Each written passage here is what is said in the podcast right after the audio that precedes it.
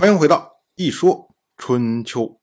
鲁国第十八任国君鲁兴进入在位执政第二年，下父伏季还是一意孤行，他将鲁申放在鲁启方之前进行祭祀。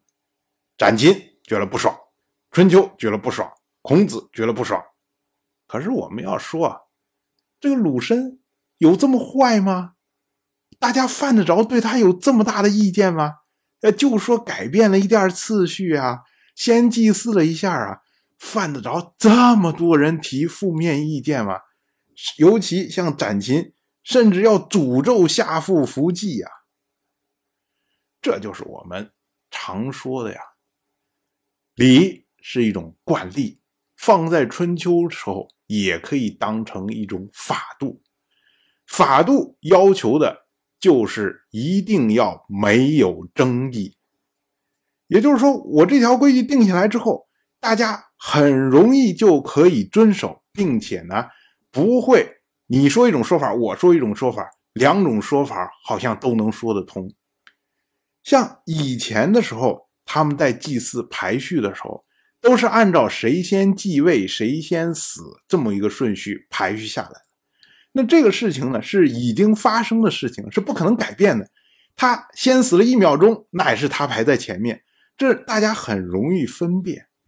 可是呢，到了下父伏季，他提出来的以贤明来排列的这种方式，就容易出现纷争。因为贤明这种东西是什么？不同的人就会有不同的角度，不同的看待。就好比像我们今天经常有一些职业经理人，他们呢在退休的前几年，他们会将公司的主要力量放在营销上，而降低研发的费用，结果呢就导致这么几年的时间，公司的业绩大幅度成长，然后大家就会认为他非常的贤明，把他当成英雄一样看待，然后呢这个职业经理人。就可以和公司更好的谈判，说：“哎，我退休之后要这个条件、那个条件、那个条件，为自己创造非常优厚的退休后的生活。”可是呢，因为你这么几年，你把所有的钱都放在营销上、研发上的钱变少了。那么，经过这么几年高速成长之后啊，你会发现，突然之间，你公司的产品在市场上没有竞争力了。因为你研发投入太少啊，你斗不过人家，所以呢，你公司的这个业绩可能就会有一个非常长的低潮的时间。所以等到公司都发生低潮的时候，大家哎再去检讨说为什么公司产品没有竞争力啊？是因为我们前期研发投入不够。为什么前期研发投入不够啊？是因为上一任的这位职业经理人他将研发投入都转去了营销投入。那这时候我们发现，哇，你这个职业经理人，你是恶魔呀！你这样的话，你是损害公司的利益，为自己图私利呀！你看，前面还是英雄，还是贤人，到后面就变成了坏人了。所以，这个贤与不贤这个事情啊，是你从不同的角度，他得到的结果就不一样。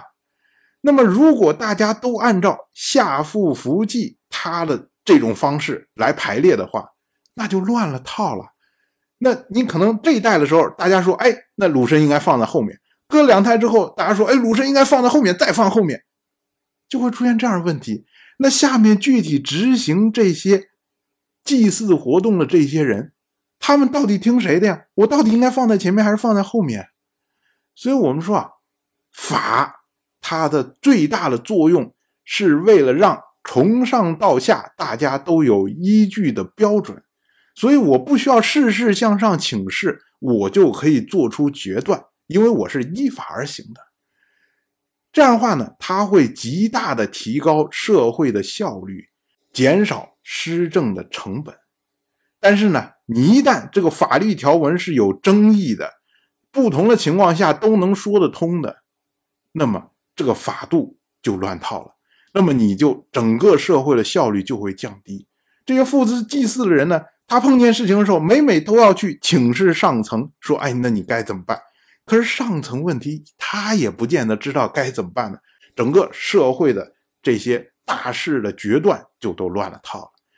这才是前面的展禽，中间的君子，后面的孔子，他们认为严重的问题。或者呢，用我们前面一直反复讲的话来说的话，国君要做的所有事情只有两个目的：一个是端正法度，一个是敬奉神灵。那么下父伏稷的做法就是破坏了端正法度。到了本年的冬天，晋国的中军元帅先且居，宋国的公子宋城，陈国的大夫袁选。郑国的公子郑归生联军讨伐秦国，夺取了汪及彭衙这么两个地方，然后撤军。这个呢，是为了报复秦国所发动的彭衙之役。春秋没有记录这次出兵的各国卿大夫的名字，这是为了尊重秦国的国君秦人好。因为春秋认为他是有德之人呢。同样是本年的冬天，鲁国的公子鲁随前往齐国为鲁兴纳币，这个呢是符合礼数的。但凡国君继位，修好旧生之间的关系，修立婚姻，迎娶元妃，以辅助祭祀，这就是孝道。而孝是礼的开始，当然了，我就这么一说，您就那么一听。感谢您的耐心陪伴。如果您对《一说春秋》这个节目感兴趣的话，请在微信中搜索公众号“一说春秋”，关注我，您不仅能得到《一说春秋》文字版的推送。还可以直接和我互动交流，我在那里等待您的真知灼见。